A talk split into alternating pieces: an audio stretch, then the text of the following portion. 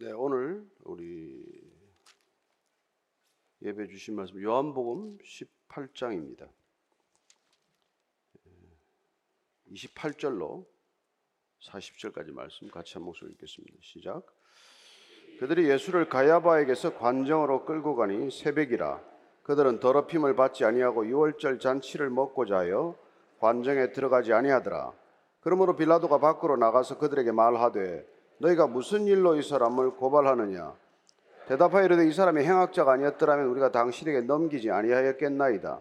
빌라도가 이르되 너희가 그를 데려다가 너희 법대로 재판하라. 유대인들이 이르되 우리에게는 사람을 죽이는 권한이 없나이다 하니 이는 예수께서 자기가 어떠한 죽음으로 죽을 것을 가리켜 하신 말씀을 응하게 하려 함이로라. 이에 빌라도가 다시 관정에 들어가 예수를 불러 이르되 내가 유대인의 왕이냐? 예수께서 대답하시되 이는 내가 스스로 하는 말이냐? 다른 사람들이 나에 대하여 내게 한 말이냐? 빌라도가 대답하되 내가 유대인이냐? 내 나라 사람과 대사장들이 너를 내게 넘겼으니 내가 무엇을 하였느냐? 예수께서 대답하시되 내 나라는 이 세상에 속한 것이 아니니라. 만일 내 나라가 이 세상에 속한 것이었더라면 내 종들이 싸워 나로 유대인들에게 넘겨지지 않게 하였으리라. 이제 내 나라는 여기에 속한 것이 아니니라. 빌라도가 이르되 그러면 내가 왕이 아니냐 예수께서 대답하시되 내 말과 같이 내가 왕이니라. 내가 이를 위하여 태어났으며 이를 위하여 세상에 왔나니 곧 진리에 대하여 증언하려 함이로라. 무릇 진리에 속한 자는 내 음성을 듣느니라 하신데 빌라도가 이르되 진리가 무엇이냐 하더라. 이 말을 하고 다시 유대인들에게 나가서 이르되 나는 그에게서 아무 죄도 찾지 못하였노라. 유월절이면 내가 너에게 한 사람을 놓아주는 전례가 있으니 그러면 너희는 내가 유대인의 왕을 너희에게 놓아주기를 원하느냐 하니 그들이 또 소리 질러 이르되 이 사람이 아니라 바라바라 하니 바라바는 강도였더라. 아멘. 하나님 아버지 세상이 이런 곳입니다. 하나님의 아들을 죄인들이 못 박아 죽이는 곳. 이 세상에서 우리는 살아남기 위해서 온 마음과 목숨과 뜻을 다합니다. 하나님, 저희들을 불쌍히 여겨 주셔서 이 땅에 살아가는 참된 목적, 참된 소망을 갖게 하시고 진리의 길, 진리의 소망을 가슴 깊이 품고 사는 하나님의 자녀들답게 사는 믿음의 사람들 되게 하여 주옵소서. 예수님 이름으로 기도합니다. 아멘. 재판은 사법적 정의를 실현하는 수단이죠. 그러나 대부분의 재판은 그렇지 않다는 것 저희들이 압니다. 어쩌면 사전에 짜놓은 각본에 따라 움직여가는 마치 연극과도 같은 것이죠. 예수님은 한밤중에 체포되어서 밤새 신문 받으시고 새벽에 선고받고 한낮에 사형의 집행이 이루어지게 됩니다. 희대의 불법적인 재판이죠. 그런 재판은 일찍이 듣도 보도 못한 재판이지만 일사천리로 사전 각본대로 진행이 되는 것을 보게 됩니다. 28절입니다. 시작. 그들이 예수를 가야바에게서 관정으로 끌고 가니 새벽이라 그들은 더럽힘을 받지 아니하고 유월절 잔치를 먹고자 하여 관정에 들어가지 아니하더라. 예수님은 처음에 안나스 전 대사장, 대사장 집에 끌려갔고 그리고 거기서 현 대제사장 가야바 집으로 또 끌려갔다가 그리고는 어, 프라이토리온이라고 하는 관정 그러니까 아, 로마의 수비대장 네, 지금 총독 빌라도의 관저로 끌려가게 됩니다. 이게 불과 몇 시간에 지금 계속되는 것이죠. 물론 그 가운데 산헤드린 공회를 한번 거쳤다는 것을 알 수 있습니다. 무려 세 차례 신문을 받고 마지막 지금 이제 빌라도에게 끌려온 것이죠. 어, 새벽이라고 되어 있습니다. 로마 시간 새벽은 새벽 3시부터 새벽 6시까지예요. 그 사이에 지금 관정으로 끌려갔는데 그 관정은 성전 옆에 있는 안토니오 요새를 이르기도 했고 또 예루살렘 서쪽 언덕에 있는 헤롯 궁전을 또 관저라고도 했습니다. 두 쪽 다 나중에 들르게 돼요. 어쨌건 먼저 아마 요새 쪽으로 끌려갔을 것입니다. 예. 그랬더니 지금 이 예수님을 고발한 무리들, 대제사장과 어, 유대인들의 무리들이 예, 관저 안으로 들어오지 않습니다. 왜냐하면 오늘은 시간적으로 이 6월절 예비일리라고 말합니다. 그 사람들은 하루가 저녁부터 시작이 돼요. 그러니까 저녁부터 이제 6월절이 시작이 되는데 낮 시간은 6월절 예비일이 되는 것이죠. 준비하는 시간입니다. 이 준비하는 시간에 몸을 정결케 하지 않으면 이게 유월절이라는 정기, 절기를 지킬 수도 없고 유월절 음식도 먹을 수가 없게 돼요. 그래서 그 관정이라고 하는 이방인의 장소 그곳을 정결례를 치러서 깨끗하게 하자는 이상 거기 들어갔다가는 유월절을 못 치르게 되는 거죠. 그러니까 이 사람들은 유월절 지키기 위해서 깨끗하게 유월절 음식을 먹기 위해서 그 관정에 아무도 안 들어가는 거예요. 얼마나 참 넌센스입니까? 그들은 몸을 깨끗하게 하기 위해서 세상에서 그 어떤 것보다도 추악한 일을 하고 있지 않습니까? 이 세상에 이보다 더 추악한 일이 있을 수 없는데 그들은 이런 추악한 일을 어, 하는 주제에 몸은 또 깨끗하게 하겠다는 거예요. 이 사람들은 구약 시대 때 정말 하나님께서 그들을 그렇게 질타했던 것과 하나도 바뀌지 않았습니다. 이사야를 통해서 이렇게 말하죠. 1장 13절입니다. 시작. 헛된 재물을 다시 가져오지 말라. 분향은 내가 가정에 여기는 바요. 월삭과 안식일과 대회로 모이는 것도 그러하니 성회와 더울러 어울러 악을 행하는 것을 내가 견디지 못하겠노니라. 여러분 성회를 이름으로 모여 가지고는 그렇게 하나님을 예배한다고 그러고 각자가 흩어져서는 또 가장 못된 짓을 골라가면서 하는 거예요. 뭐 지금은 안 그렇겠습니까? 예배라고 모여가지고 실컷 예배 드리고 흩어지면은 또 해서 안 될 일을 하고 사는 거예요. 그러니 예배는 어떻게 예배가 되겠으며 어떻게 우리를 그리스도인이라고 하겠냐는 것이죠. 예.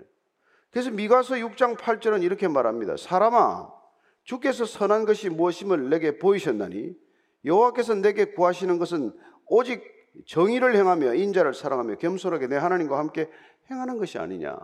하나님께서는 정의가 무엇인지 예배가 무엇인지 예, 그걸 다 가르쳐 주셨지만은 하나님이 요구하는 정의, 하나님이 원하시는 사랑, 하나님이 원하시는 예배와는 전혀 동떨어진 것들로 우리는 우리끼리 예, 어떻게 보면 자족하고 있는 것이죠. 자, 빌라도가 뭐 안 들어오니까 나와서 밖으로 나갈 수밖에 없죠. 29절 31절까지입니다. 시작. 그러므로 빌라도가 밖으로 나가서 그들에게 말하되 너희가 무슨 일로 이 사람을 고발하느냐? 대답하여 이르되 이 사람이 행악자가 아니었더라면 우리가 당신에게 넘기지 아니하였겠나이다. 빌라도가 이르되 너희가 그를 데려다가 너희 법대로 재판하라. 유대인들이 이르되 우리는 사람을 죽이는 권한이 없나이다 하니 지금 예수님을 체포해 온 걸 보고 아마 빌라도는 조금 어이가 없었을 거예요. 물론 사전에 협의가 된 일입니다. 대제사장들이 어, 병력을 동원해 달라고 요청을 했기 때문에 사실 600명에 해당하는 꽤 큰 병력을 그에게 내준 것이죠. 그 올끝 연행해 온 사람은 딱 한 사람입니다. 아니, 저 한 사람 예수 하나 예, 연행해 오겠다고 그 많은 사람들을 동원했다는 게 어이없죠. 물론 또한 그들이 병력을 요청하는 배경도 어느 정도 전말을 알고 있었던 것이 빌라도예요. 빌라도는 왜 이 일이 진행되는지 자세히는 몰라도 대부분 이렇게 알고 있었던 일이에요. 그래서 도대체 이제 좀 어떻게 보면 경멸적인 어조로 물었을 거예요. 도대체 지금 이, 이 난리통에 사람 하나 잡아와서 뭘 하자는 거냐? 무슨 죄로 이 사람을 잡아왔냐? 예? 태산 명동의 서일필인데 온 산을 뒤집어서 쥐 한 마리 잡아온 거냐? 이런 느낌이죠. 뭘로 지금 그 사람을 고발하겠다는 거냐? 그렇게 냉소적인 질문에 대해서 이 사람들은 정말 가시도친 답을 하는 것이죠. 이 사람은 죄가 있기 때문에 잡아왔다. 무슨 죄는 죄목을 대지 않고 고발하고 있는 고발의 명분도 없습니다. 그냥 행악자라고 말해요. 악을 행하는 사람이라는 것입니다. 예수님이 지금 잡혀온 이 죄목을 대라 그러니까 행악자다.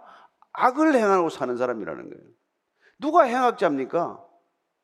세상은 이런 곳이에요. 의로운 사람을 향하여 행악자라고 말하지 않습니까? 가장 악을 행하는 사람들이 가장 의롭게 살고자 하는 분을 향해서 행악자라고 말하고 손가락질하고 그를 모욕하고 수치심을 끼치는 것이 이 세상의 모습이라는 거예요.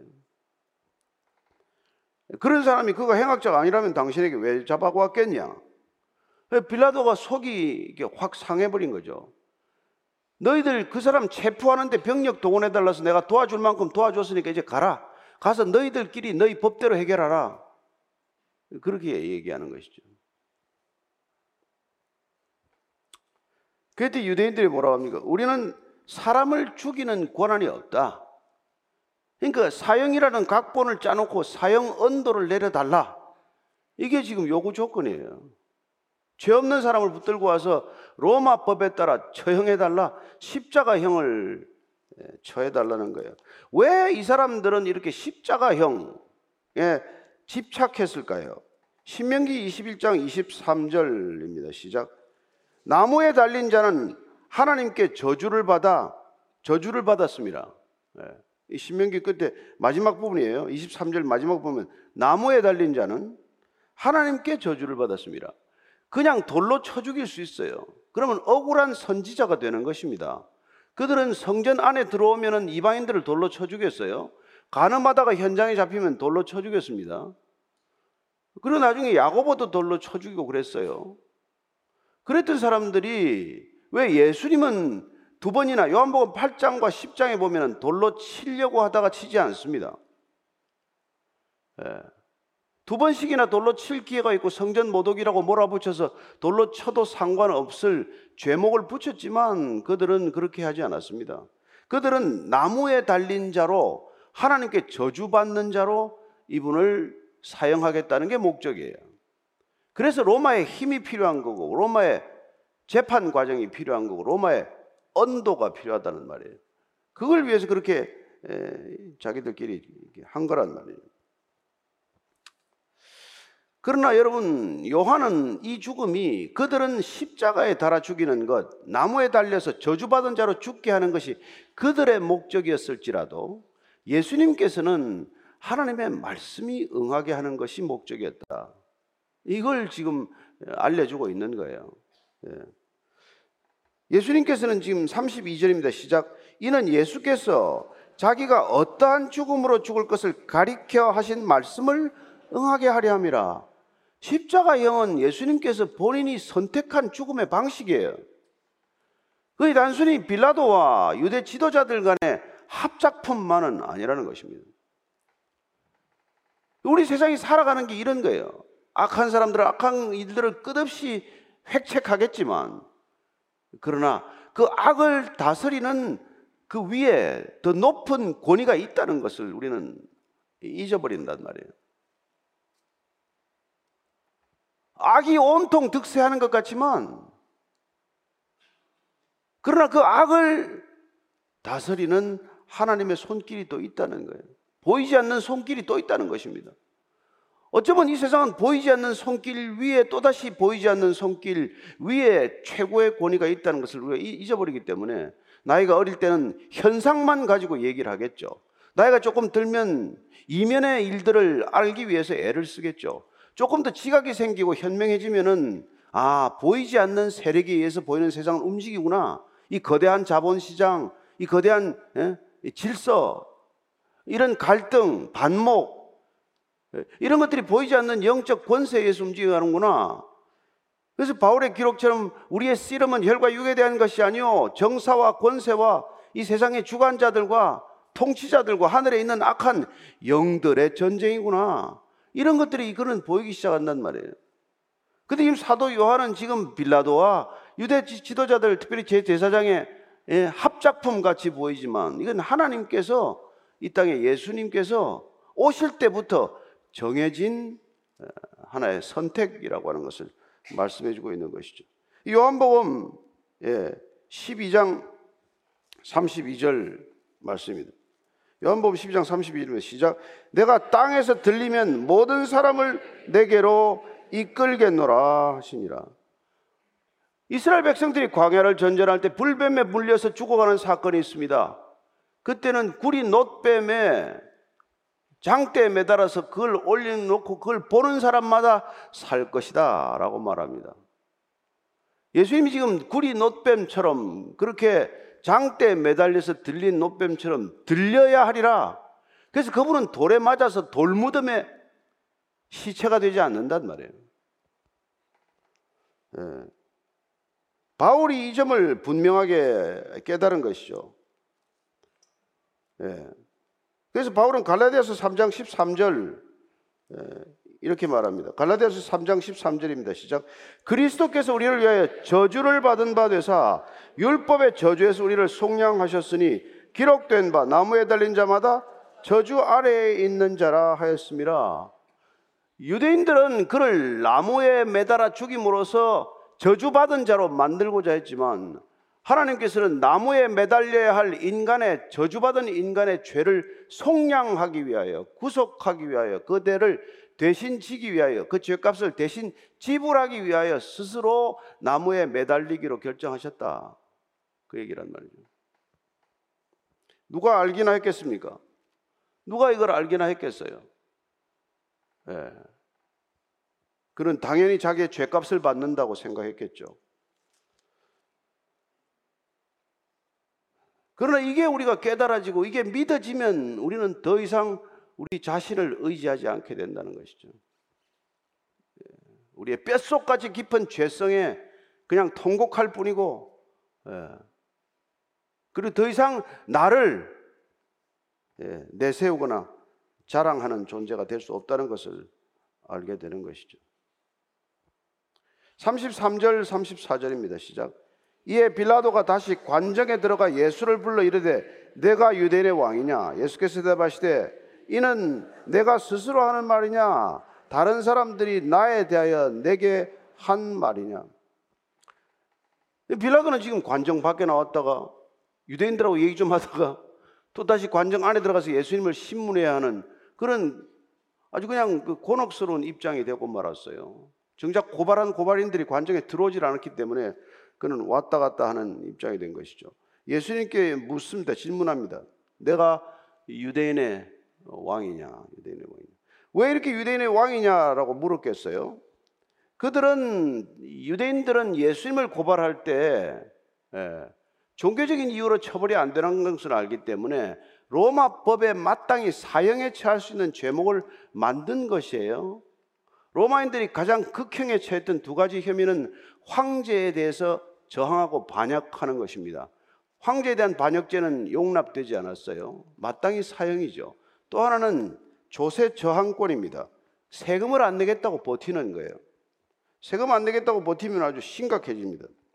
엄청난 에, 죄를 짓는 거랑 마찬가지예요. 누가복음 23장 2절입니다. 시작. 고발하여 이르되 우리가 이 사람을 보매 우리 백성을 미혹하고 가이사에게 세금 바치는 것을 금하며 자칭 왕 그리스도라 하더이다. 세금 바치는 것을 금했습니까? 예수님께서 세금 내려고 인두세를 내려고 베드로를 보내가지고 낚시해가지고 물고기 건져 올려라. 그게 반 세겔이 나올 텐데 너, 나, 너하고 나하고 세금 내라. 가이사의 것은 가이사에게 예? 하나님의 것은 하나님에게 주라고 한 분이 세금 탈세했습니까? 안 했어요. 그러나 세금을 내지 못하게 했다고 무고한 것이죠. 그리고 왕, 자칭 왕이다. 자칭 왕이다. 그리스도라고 말한다는 것입니다. 기름 부음 받은 자를 그리스토스는 제사장, 또한 선지자, 또한 왕이라고 했어요. 내가 그리스토스라고 말한다면 그는 왕이다라고 말한 것으로 제목을 또 하나 더 씌운 것이죠. 그래서 내가 유대인의 왕이냐?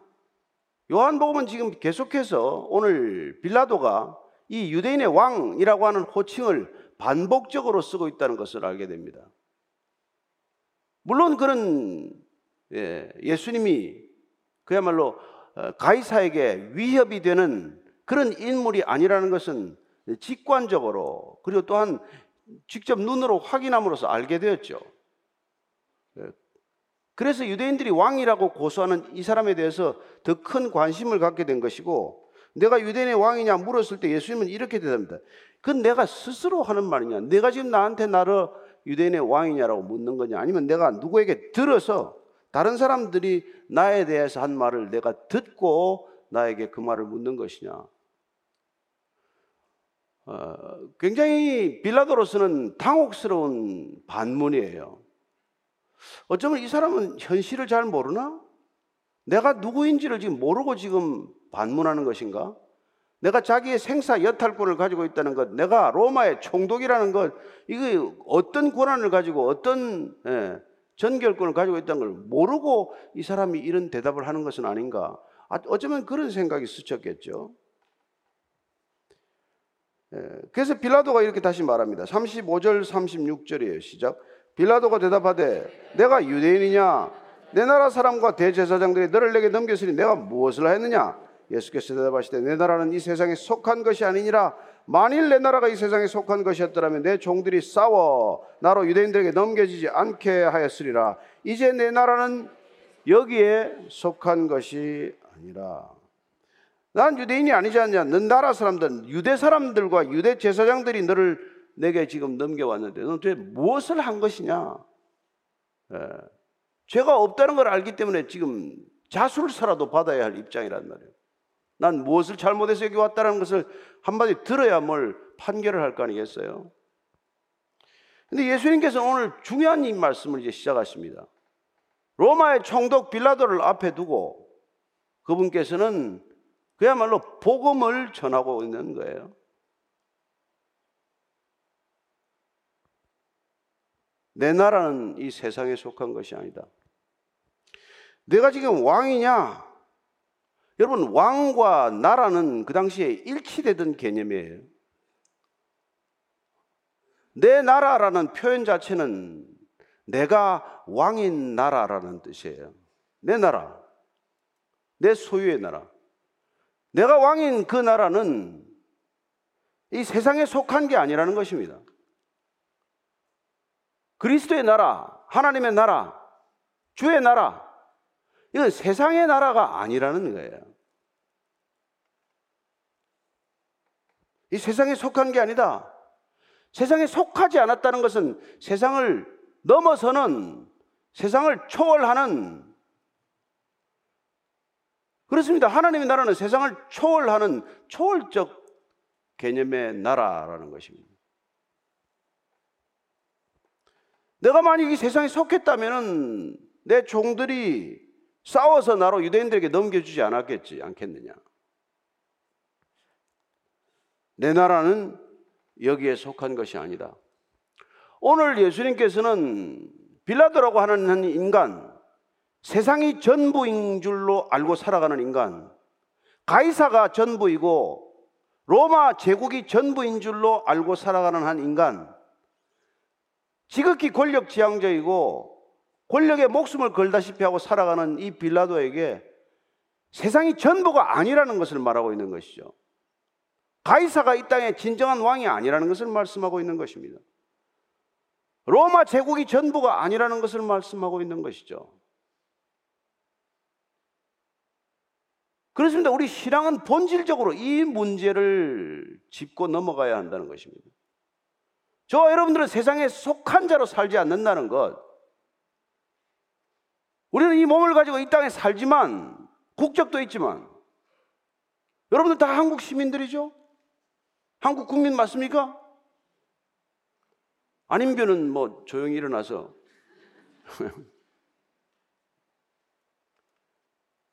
그러나 오늘 예수님께서는 내 나라는 이 세상에 속한 것이 아니라는 거예요. 그럼 그분께서 우리를 그분의 백성으로 삼으셨다, 그분의 자녀로 삼으셨다는 것은 뭡니까? 우리가 그 정체성이 더 이상 세상에 속한 자로 살지 않는 존재가 된다는 뜻 아닙니까? 한국 국민일지라도? 그렇습니다. 저와 여러분이 한국 국민이라고 할지라도 우리는 하나님 나라의 백성이라는 정체성이 더 중요한 사람들이란 말이에요. 빠친코라는 책을 쓴 이민진이라는 작가를 유심히 한번 볼 필요가 있어요. 우리말 잘 못해요. 네. 그래서 인터뷰를 영어로 했던데 그분이 중요한 개념을 얘기를 해요. 나는 미국 시민권자다. 그러나 나는 동시에 한국인이다. 나의 문화적인 자, 문화적인 DNA, 문화적인 정체성은 뼛속 깊이 한국인이다. 미국 시민권을 가지고 한국인으로 살 수 있다는 것, 그게 가능하다면 저와 여러분이 어떤 나라 시민권을 가졌더라도 하나님 나라 백성의 정체성을 가지고 사는 것은 가능하다는 것입니다. 오히려 그분은 문화적인 정체성, 문화적인 DNA가 더 한국적이기 때문에 그런 뉴욕에서 자랐고 지금도 뉴욕에 살지만 그러나 그는 본인이 한국인이라는 데 대해서 의심하지 않고 있다는 것이죠. 저는 여러분들이 이곳에 살 수도 있고 해외 나가서 살 수도 있고 어디 살 수도 있지만 그러나 우리는 어디에서 살건 어떤 국적을 취득했건 하나님 나라에 속한 자라고 하는 이 정체성을 잊어서는 안 된다는 것입니다. 그러면 우리는 그 사람의 신분에 맞는 그 정체성에 맞는 삶을 살아가게 되어 있다 이 말이죠. 예수님은 지금 내가 이 세상에 속한 것이 아니기 때문에 내 나라가 여기에 속한 것이 아니기 때문에 예. 그래서 그분은 빌라도라고 하는 권력, 가이사라고 하는 그 뒷배경, 로마 제국이라고 하는 어마어마한 권력에 전혀 위축되지 않고 전혀 상관이 없는 분처럼 담대하게 이 자리에 서 있는 것 아닙니까?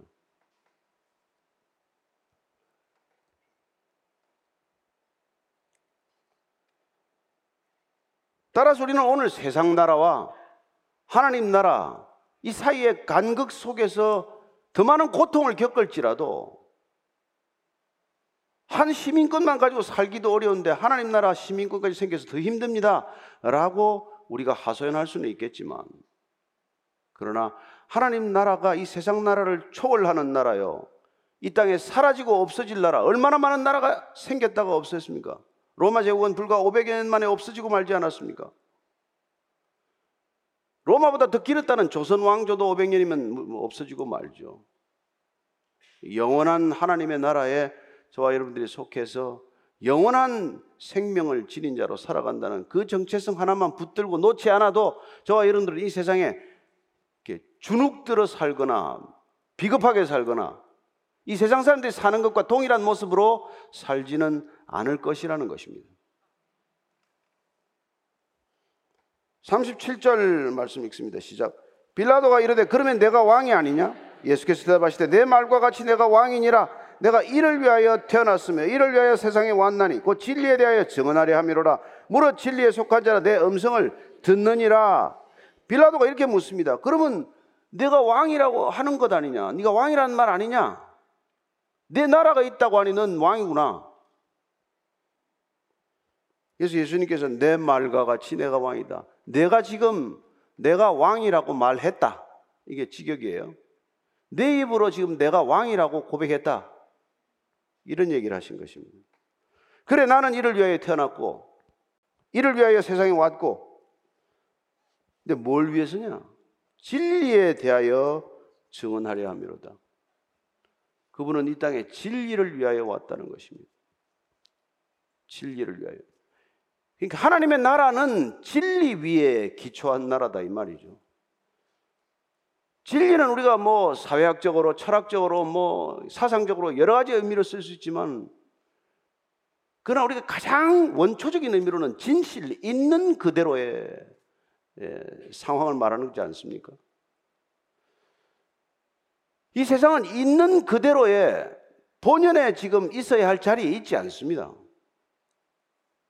이 세상은 타락 이후에 에덴 동산 이후에 온전히 타락한 곳이라는 것을 우리는 기억해야 합니다.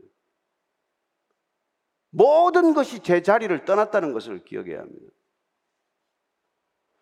인간이 인간의 자리를 벗어났기 때문에, 아니, 인간이 마치 짐승처럼 살아가기 때문에, 만인 대 만인이 투쟁하는 그런 정말 사륙적인 현장을 만들고 말하고, 자연을 가꾸고 다스리도록 명령하셨지만, 이 자연을 착취하고, 예? 무참하게 파괴하는 그런 존재로 치닫고 말았고, 예수님께서는 다시 진리로 오셔서 이 거짓된 세상에 진리로서 빛으로서 생명으로서 사랑으로서 임할 때 거짓이 떠나고 다시 한번 진리로 회복되는 것을 위해서 오셨다는 것입니다. 그래서 그분께서는 오시자마자 예, 하신 말씀이 뭘까요? 예, 마가복음 1장 15절입니다. 시작. 이르시되 때가 찼고 하나님의 나라가 가까이 왔으니 회개하고 복음을 믿으라 하시니라. 그렇습니다. 하나님의 때가 이르렀고 하나님의 나라가 가까이 왔다. 이게 이분의 복음이에요, 복음. 복음은 하나님의 나라가 이제 가까이 왔다는 것입니다. 그게 여러분 복음의 핵심이에요. 누가복음 17장 40절입니다.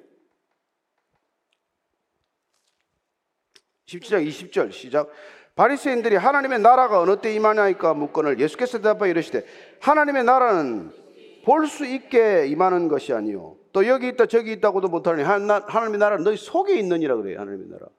그 이 사람들 바리새인들은 하나님의 나라에 대한 관심은 있는데 언제 오느냐가 관심이에요. 언제 올 건데? 예수님은 이미 하나님의 나라가 임했다라고 말하고 있는 것입니다. 하나님의 나라는 이미 임했어요 이미 임했기 때문에 예수님께서는 이렇게 말씀하십니다. 네, 마태복음 12장 18절이에요. 마태복음 12장 18절. 찾으셨습니까? 시작. 28절 시작. 그러나 내가 하나님의 성령을 힘입어 귀신을 쫓아내는 것이면 하나님의 나라가 너희에게 임하였느니라. 하나님의 나라는 너희 가운데 있는데 우리 가운데 있는데 어떤 형태로 왔습니까? 성령으로 오셨어요. 성령으로 하나님의 나라가 임하면 그러면 귀신이 쫓겨난다는 것입니다. 그러면 하나님의 나라가 이미 임했다는 것을 알 수 있다는 거예요. 저 여러분들이 왜 그렇게 불안하고 잠을 못 자고 왜 그렇게 갈등하고 왜 그렇게 여러분 증오심에 불탑니까? 내 안에 평강이 왜 없습니까? 하나님의 나라가 임하지 않았기 때문에 그런 것이죠. 그래서 니고데모에게 뭐라고 말합니까? 예. 내가 거듭나야 하리라 말씀하지 않습니까? 내가 거듭나야 하리라. 요한복음 3장 예, 3절 말씀입니다. 시작. 예수께서 대답하여 이르시되 진실로 진실로 내게 이르노니 사람이 거듭나지 아니하면 하나님의 나라를 볼 수 없느니라 없느니라. 예.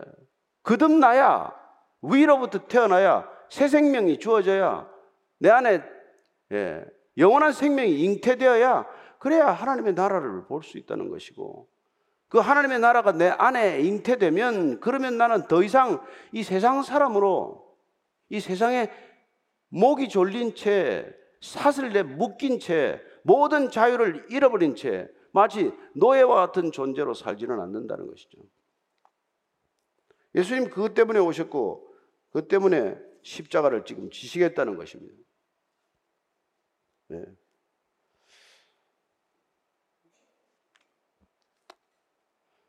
사도 바울이 그걸 깨달아. 사도 바울은 아, 보이는 세계가 아니라 보이지 않는 세계, 하나님의 세계다. 그 저와 여러분들이 보이는 세계를 놓고 계속해서 뭔가를 추구한다면 아직 하나님의 나라가 임하지 않았기 때문에 그런 거란 말이에요. 먼저 하나님의 나라와 그 의를 구하지 않는 까닭은 아직도 내 안에 하나님의 나라가 잉태되지 않았기 때문에 그럴 수밖에 없는 것이죠. 예. 내가 먼저 하나님의 나라와 의를 구하면 내가 이 땅에 보이는 것들로 내게 부족하지 않게 하겠다고 약속하셨지만 그 약속이 안 믿어진단 말이에요. 그러나 우리 하나님의 나라는 로마서 14장 17절입니다. 시작.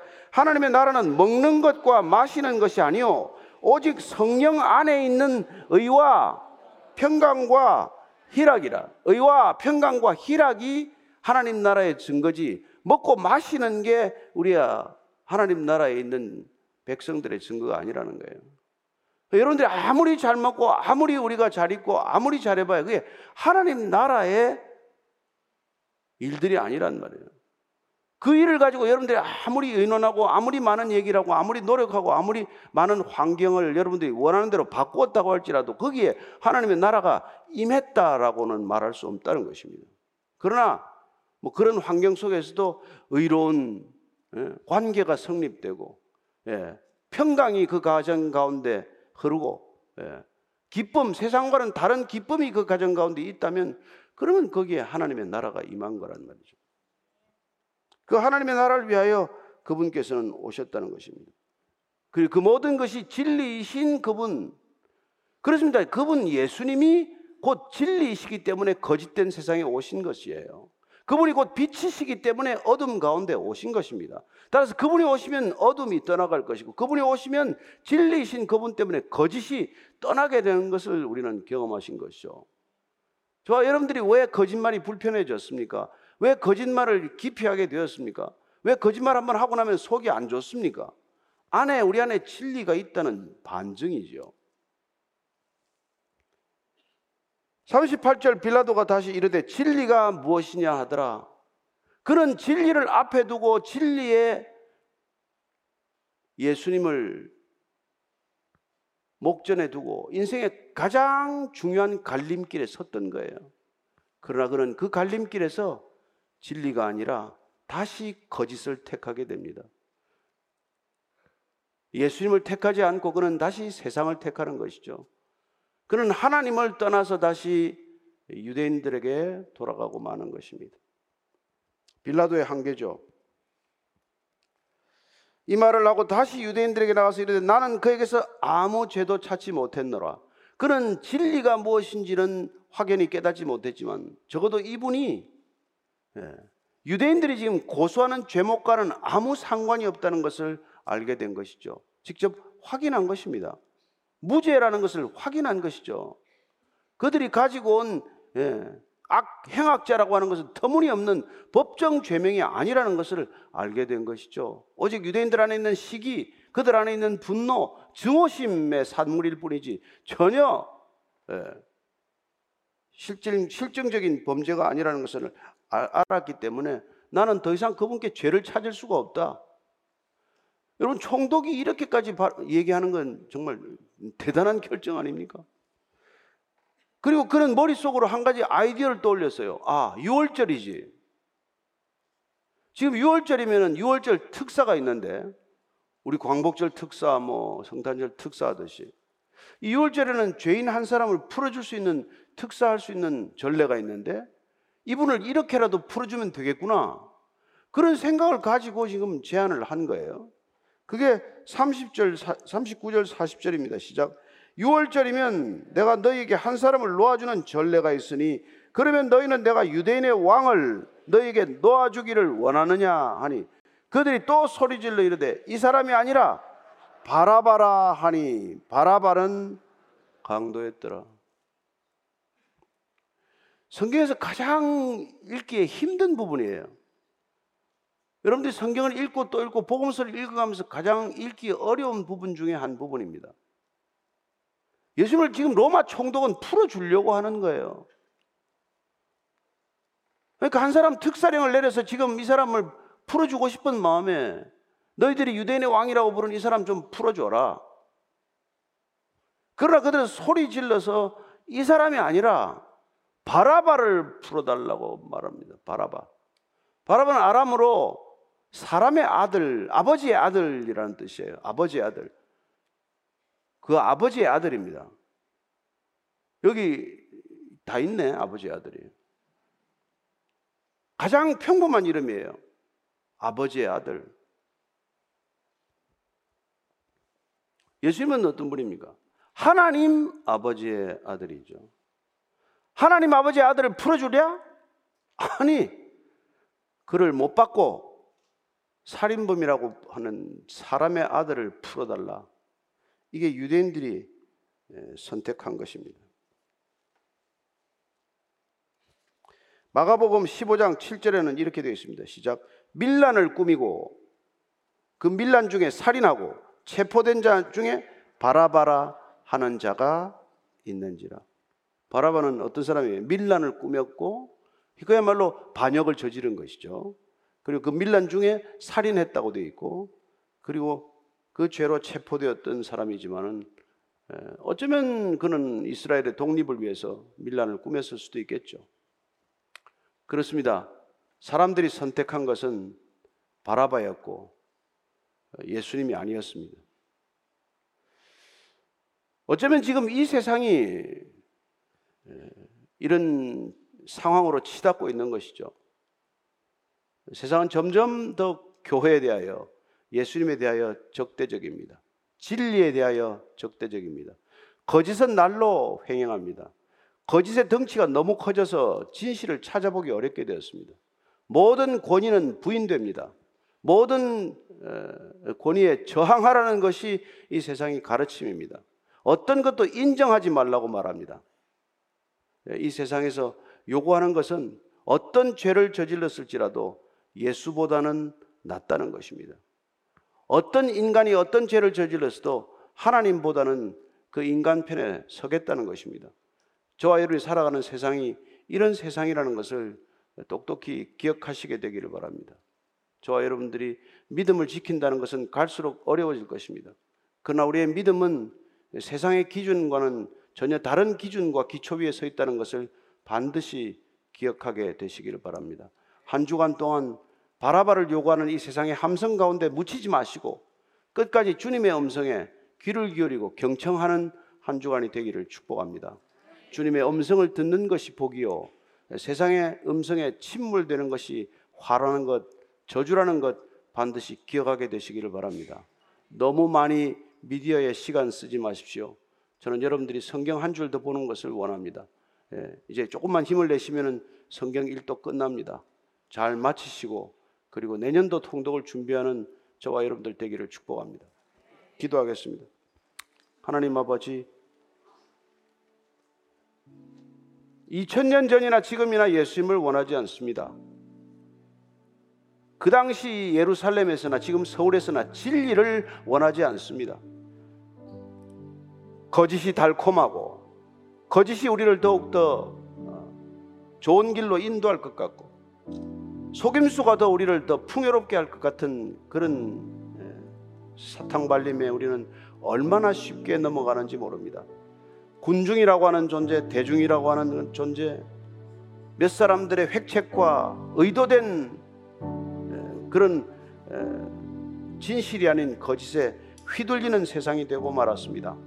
하나님, 끝까지 저희들 믿음의 길 지키게 도와주시고, 그리고 진리의 길 걸을 수 있도록 붙들어 주시고, 그리고 영원하신 하나님, 여호와 니시 되신 하나님을 깃발로 삼고 그 표대를 향하여 걸어가는 진실된 그리스도인들 되게 하여 주옵소서. 주님 한 사람 한 사람 성령으로 충만하게 하기를 원합니다.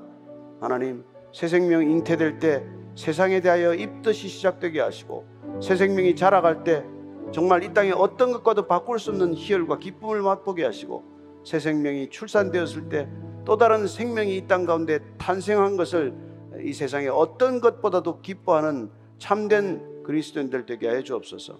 한 주간도 생명이 생명을 낳는 역사를 보게 하시고 잉태된 생명이 또 다른 생명에게 정말 복을 전하는 아름다운 복의 통로로 살게 하여 주옵소서. 예수님 이름으로 기도합니다. 아멘.